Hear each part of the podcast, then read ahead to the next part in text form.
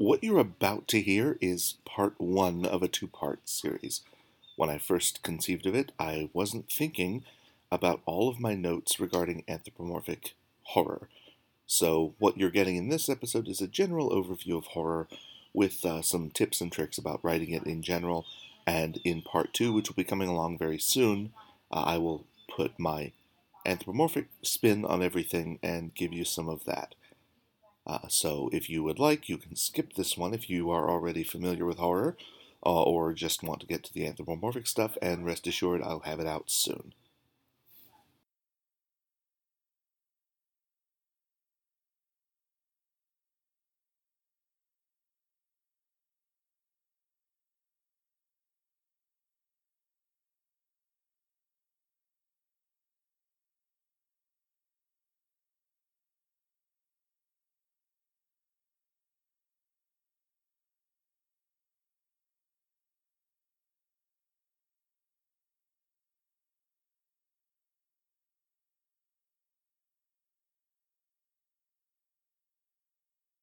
Mm-hmm.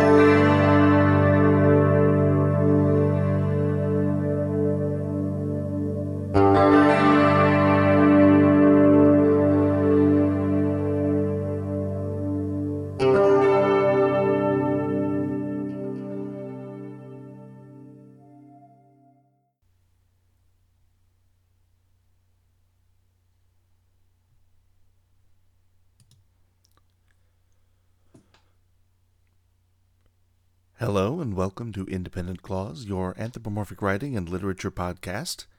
Episode 5 Snails, Razor Blades, The Horror, The Horror. Hi, everyone, and welcome to a special Halloween edition of the show. This is about a week ahead of schedule and perhaps a little more anecdotal as well, but I wanted to put a little something out for my favorite holiday in the entire year, Halloween. I adore autumn in general, but nothing so much as the shrieks and creaks of the night in the month of October. I love haunted houses and mulled cider, bonfires, and scary movies. The first film I remember seeing in theaters with my parents that I truly, truly remember was Nightmare on Elm Street Part 3.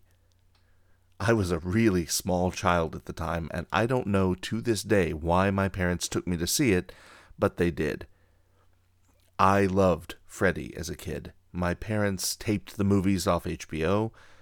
Uh, eventually, I got myself banned from watching them because in part two, Freddy has a line that is, Help yourself, fucker. And I was prone to repeating the sounds of it. Now, I didn't understand the full sentence being spoken, and I didn't actually know the word fucker at the time. I have very clear memories of the word being Crocker, as in Betty Crocker.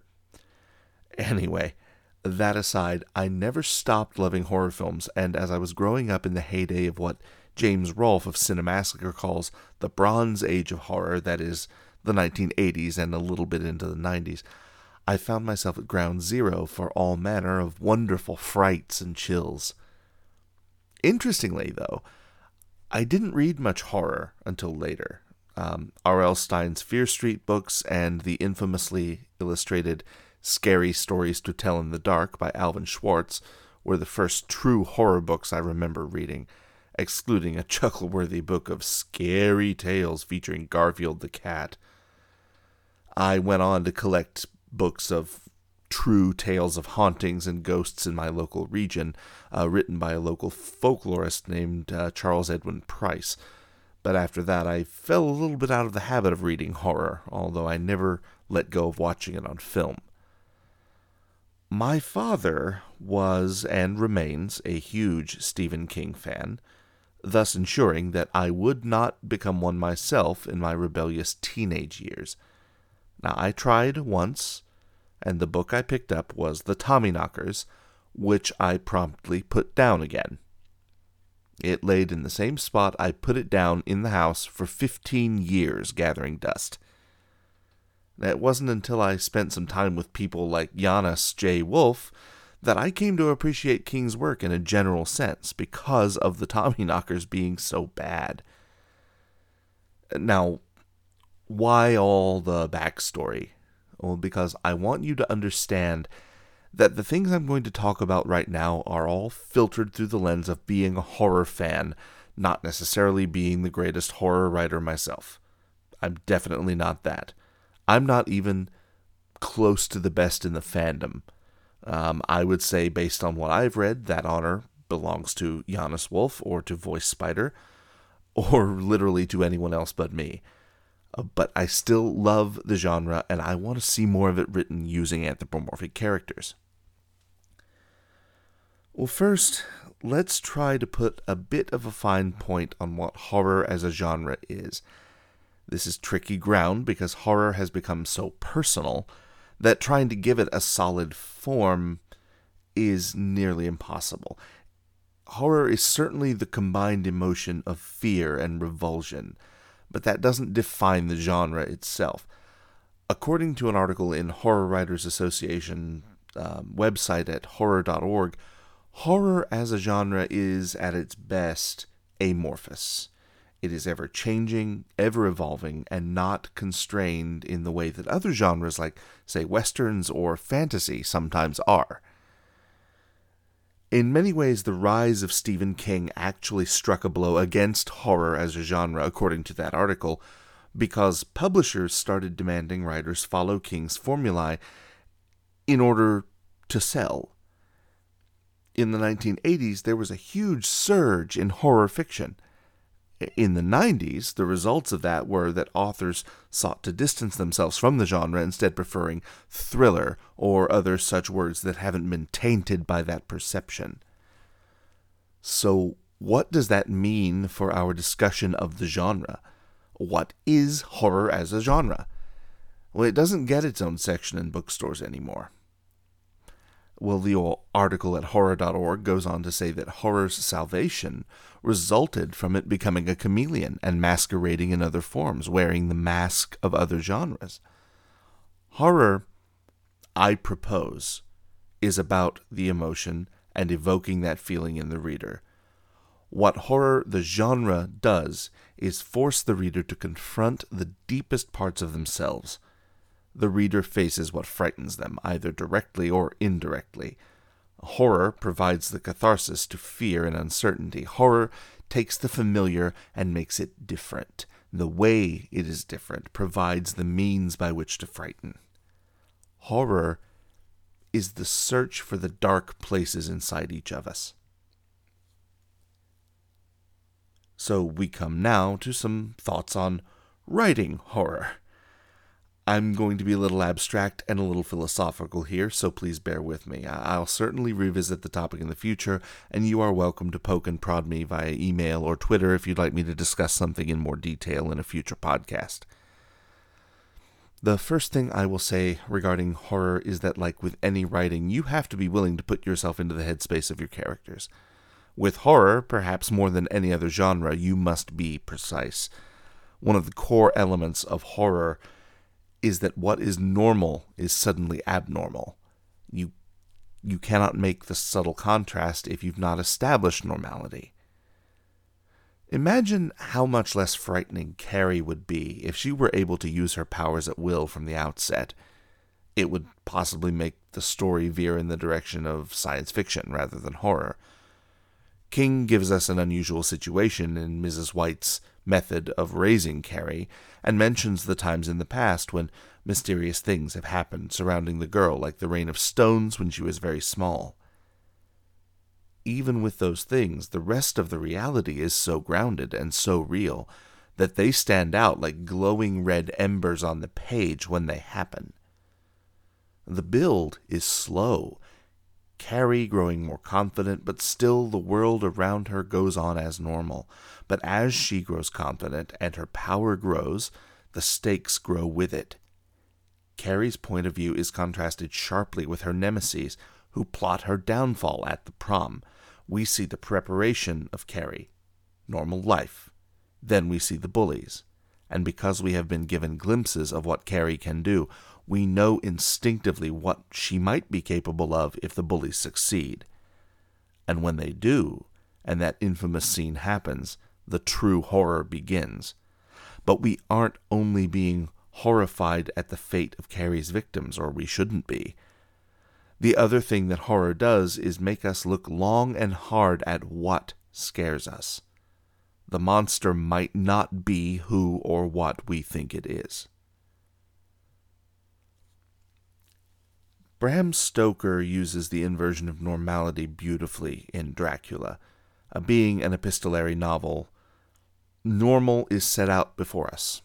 Victorian businessmen conducting a foreign sale, Victorian women taking, uh, uh, talking about their friendships and love, but ever so slowly, into the letters and the diary entries and the news articles creeps this shadowy note of discord, as if Melkor's dark influence is beginning to resonate within the symphony of Iluvatar.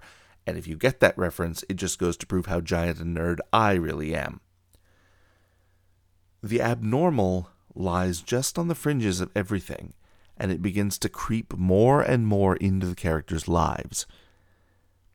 It is arguable that Dracula is less terrifying to a modern reader than it would have been to a reader at the time because society has become much different. To the Victorians, abnormality in full view would have been far more unnerving, on average. Even now, though, if you take someone's existence and slowly make things happen that are out of the ordinary, dread will begin to build in that person, again, on average. Horror films, in particular, are often criticized for their slow build. One of the chief criticisms I have seen leveled at, for example, paranormal activity, is that it takes so long for things to become truly menacing. Once again, the film spends the necessary time establishing normal and beginning by degrees to subvert normality. Now, remember what I said earlier about putting yourself into your character's reality because you need to ground it firmly and establish what normal is? Well, here's something that I've touched on on the podcast before, but I think it's super important to discuss. Remember that your characters are living in the real world. What do I mean by that? Well, we've all had these moments watching a Friday the 13th or Halloween movie where we yell at the screen for the character not to go into the basement or to get out of the house, not to run upstairs. We do this because we know what's coming. We are blessed with that foresight. We have sat down to watch a horror movie. We know and expect these things to happen. Bodies are going to pile up. we know that the vampire or the masked killer or the alien creature is in the dark waiting for the victim to come to them. What many of us don't realize or fail to realize is that we would do the same thing in most cases.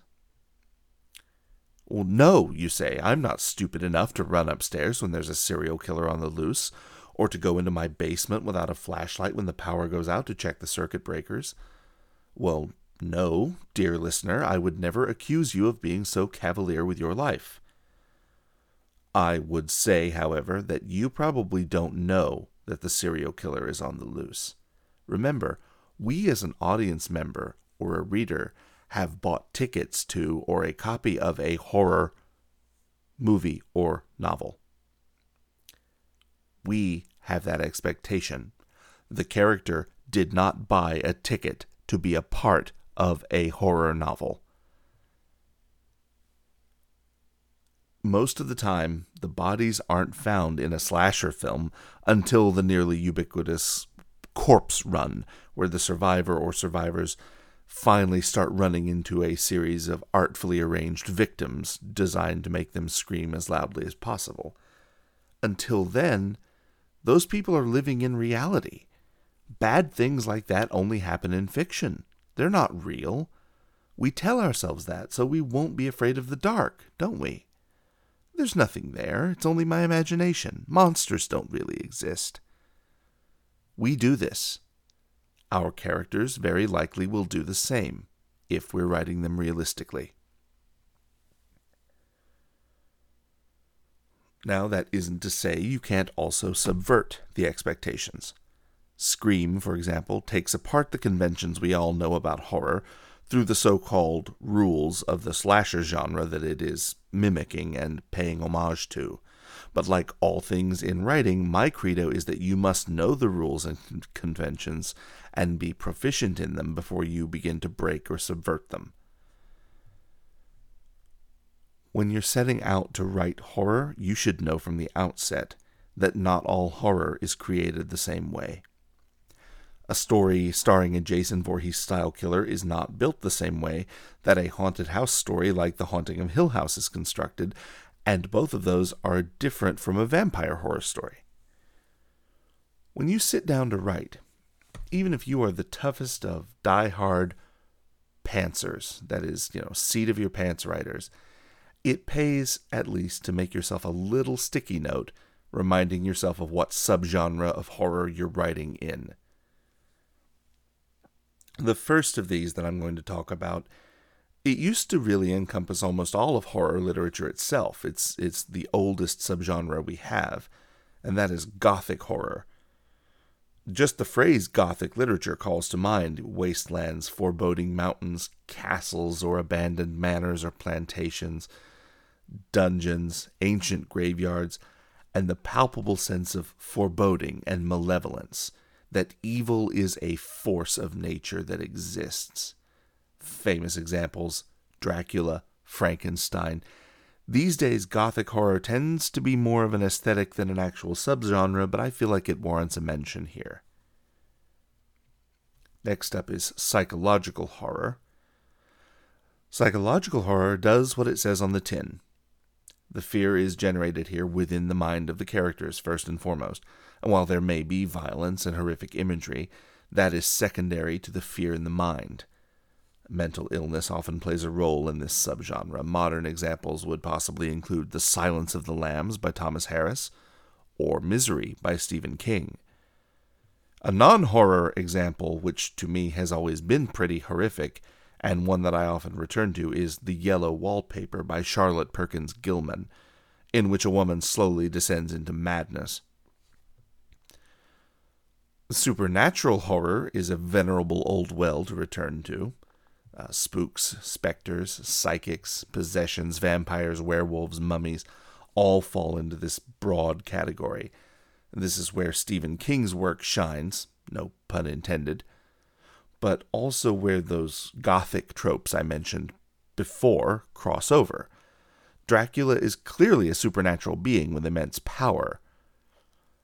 Now, within supernatural horror is uh, the the sub subgenre ghost stories, and haunted house stories. These seem to me to be among the most pure horror that exists. Some of the best haunting stories never give you a firm answer or reveal what the the cause of the the the problems are. Life is uncertain, and the horrible things that roam the forests and dark bowers of man's domain are equally uncertain. I think from here, more than any other horror subgenre, we get that slow build to stronger and stronger action by an antagonizing spirit. Paranormal activity shows us that build on film, and there are few finer examples than that wonderful book I talk about way too often, The Haunting of Hill House by Shirley Jackson. Science fiction horror kind of feels like cheating. Aren't we talking about subgenres of horror here? Why bring in another large chunk of the bookstore? Well, the fact is that science fiction gives us new ways to feel afraid or new twists on old favorites. As human beings, technology helps us to feel in control on some level. We have mastered nature and our environment and bent it to our will. When we lose that superiority, it's the same as if the power had gone out and now we are forced to grope our way through the dark escape tunnel using nothing but our sense of touch and maybe, just maybe, a match that burns down way too quickly.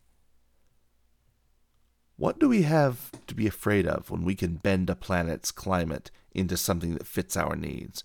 When we have weapons that can obliterate any known life form before it gets within 10 meters? The dark we have the dark to fear. We have the failure of our technology to protect us. We have creatures who are immune to our efforts to hold them at bay. There is, in my estimation, no greater sci fi horror story in existence than the original Alien film, with the possible exception of John Carpenter's The Thing. There's also survival horror, which crosses into zombie territory a little. Uh, survivors of a catastrophe fighting for their lives without the benefits of civilization to protect them. And finally, no one can forget straight up slasher horror, exemplified by names like Freddy, Jason, Michael Myers, and Chucky. Blood, viscera, and lots and lots of bodies are the hallmarks of this one. There's also body horror, uh, things like The Fly with Jeff Goldblum, the uh, the slow transformation into this horrible monster, uh, and the desire to reverse the process, and when it can't be reversed, the desire to end your existence. Uh, that can be very horrific too. You can debate each of those subgenres. You can combine, remove, add more that I missed. But the main point I want to get to here is that you need to have a firm grasp on what type of horror you're writing. Much of what works in the slashers won't play in a psychological horror story, for example. The best way to learn about what works in each subgenre is obviously to read the seminal works in that genre. For haunted house stories, The Shining and The Haunting of Hill House. Look at what the author does. Look at how they structure things what tricks of narrative they use to build suspense. If you know what to look for, these are signposts that can guide you along your own path. And you do, when you write horror, need to be true to yourself. If you want to scare others, the first thing you have to do is find the thing in your writing and in the story that you are writing about that scares you if you find that, you will frighten your readers. One of the key things in writing horror I've found is walking the razor's edge between helplessness and character agency. If a character can surmount easily whatever the horror story throws at them, and then the tension and fear are just drained away. But if it is so hopeless that nothing the character would try could have any hope of success, and they choose not to try, then there's no tension, and you're likely to lose readers at that point. I didn't bring up in the subgenres because they are such a specific thing the writings of H.P. Lovecraft, which we tentatively sort of call cosmic horror. The horror in Lovecraft's most well known work comes from the insignificance of humanity and the inability of characters to do anything about it. The characters in At the Mountains of Madness have no means by which to fight what they find. But they are never without agency. They are always trying, even in the face of impossibility. And that's the difference. If if if they are still trying, even the most jaded reader will wonder if the author is going to come up with a way to let them escape what predicament they're in. It does build tension, it does provide something that can be truly, truly tension building without taking away the character's actual agency or making everything hopeless. Your protagonist has to be willing to fight for survival. On some level, that struggle has to be there, and I say survival in a very casual sense. A character fighting to stave off their own encroaching madness is still fighting for survival. It doesn't always have to be survival of the physical body, but survival of the self that is at stake. Star Trek's Borg are the horror villain of some people's nightmares because of the loss of individuality. If that scares you, then that is is something you can definitely play with. It is something that takes away a person's will. Your protagonist has to be someone that on some level the reader is willing to root for. That doesn't always mean a good guy in the traditional sense, but someone that we can empathize with. Alien 3 is a deeply flawed movie. It barely qualifies as horror, but some of the prisoners on Fury are characters we root for despite them being murderers or worse. When we root for these characters, though, it's in the face of a growing feeling of being overwhelmed. They're in danger beyond what a normal person would expect. You have to make sure that we're given reasons to care about your character. If you give us paper thin motivations or backstory, then we as readers aren't going to care and the horror is going to fall flat because the consequences are so remote to us. If your protagonist barely has a name, then who cares when he's eaten in the middle of the desert by sandworms? But if he's got a name and a family, and we learn how much he cares about them, that's going to set us cheering for his climbing out of that pit in the sand and running away from the creatures, trying to get home, trying to get back to his daughter. The helplessness, the soldiering on, and trying anything to survive in the face of it will get you a lot of mileage when writing horror. In the past, I started noticing a trend of horror stories ending on a more or less positive outcome Despite all odds, the protagonists defeat or escape the evil and are allowed to return to their lives. You're certainly free to write an ending this way, it can be satisfying. Just make sure it makes sense. The trend in recent years, in my experience, has been that I, as an audience member or as a reader, proceed through a story thinking, it must get better. It's going to get better. And then it gets worse and worse and then there's a little glimmer of hope, and then everything collapses after the last ditch effort and the protagonist loses. Let your story play out logically and don't be afraid of either ending or of ambiguity. Let it flow logically from your story and you'll get it right. Beta readers are absolutely essential here. One last thing I want to talk about. Since I've been talking about the dark endings. Can horror be funny? It seems incompatible, doesn't it, when you really think about it? Though, comedy horror has been with us forever. Uh, look at the Evil Dead films. Technically horror, but humorous, either unintentionally, as in the case of the first one, or deliberate, in the case of Evil Dead 2 and Army of Darkness. Lighthearted. Uh, Shaun of the Dead is a go to example. Uh, for books, there's Pride and Prejudice and Zombies or Abraham Lincoln Vampire Hunter. They, they give us laughs and chuckles at the absurdity of it all. So, yes, absolutely, horror can be funny. Even if it's not true horror comedy, you can relieve tension in your story with some well placed humor.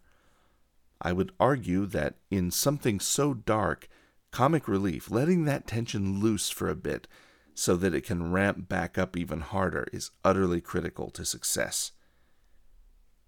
Horror that doesn't give us the space to breathe is horror that is exhausting and sometimes very not pleasurable to read. On a final note, in writing we have the adage show don't tell. This is utterly critical in horror because the less information we have, the more frightening the situation can become, up to a point. You can't give absolutely nothing or the story won't make sense. In horror, what is not seen can give some of the biggest scares. I'll reference Alien again because we do not really get a good look at the creature through most of the movie. When we can't see what something is, we fear it. Was it the creature moving in the shadows? Or was that only the wind blowing on a tattered piece of cloth? What was that noise? Is it moving behind me? I know I've referenced a lot of films this podcast, but I did say up front this was more personal, and a lot of my original experience with horror comes from film. This has just been a sort of general overview of some basic concepts and observations. I really would like to return to the topic in the future, spend a little more time on each bit over a course of episodes. I'm certain I will have a chance to do so. In the meantime, if you would like to ask any questions or hear something addressed on the show, you can write to me at podcast at chriswilliamsauthor.com or check the show out on Twitter at Claws Podcast. In a month, I'm going to be on panels at Midwest Fur Fest, December 1st weekend. That's outside of Chicago. So if you're going to be there, be sure to say hello. Uh, I'll be reading a selection from my sci fi horror story there in the new release readings panel, and I'll be sharing the stage in that panel with Kyell Gold, so be sure to check us out. Also, I'll be there representing the alumni of RAR, the Regional Anthropomorphic Writers Retreat. You can check them out on the web at www.rar.community. Well, that's it for this episode. Thank you for listening. I hope it was at least somewhat helpful. Don't forget to write in with any questions. Happy Halloween, and remember, don't let anything stop you from writing.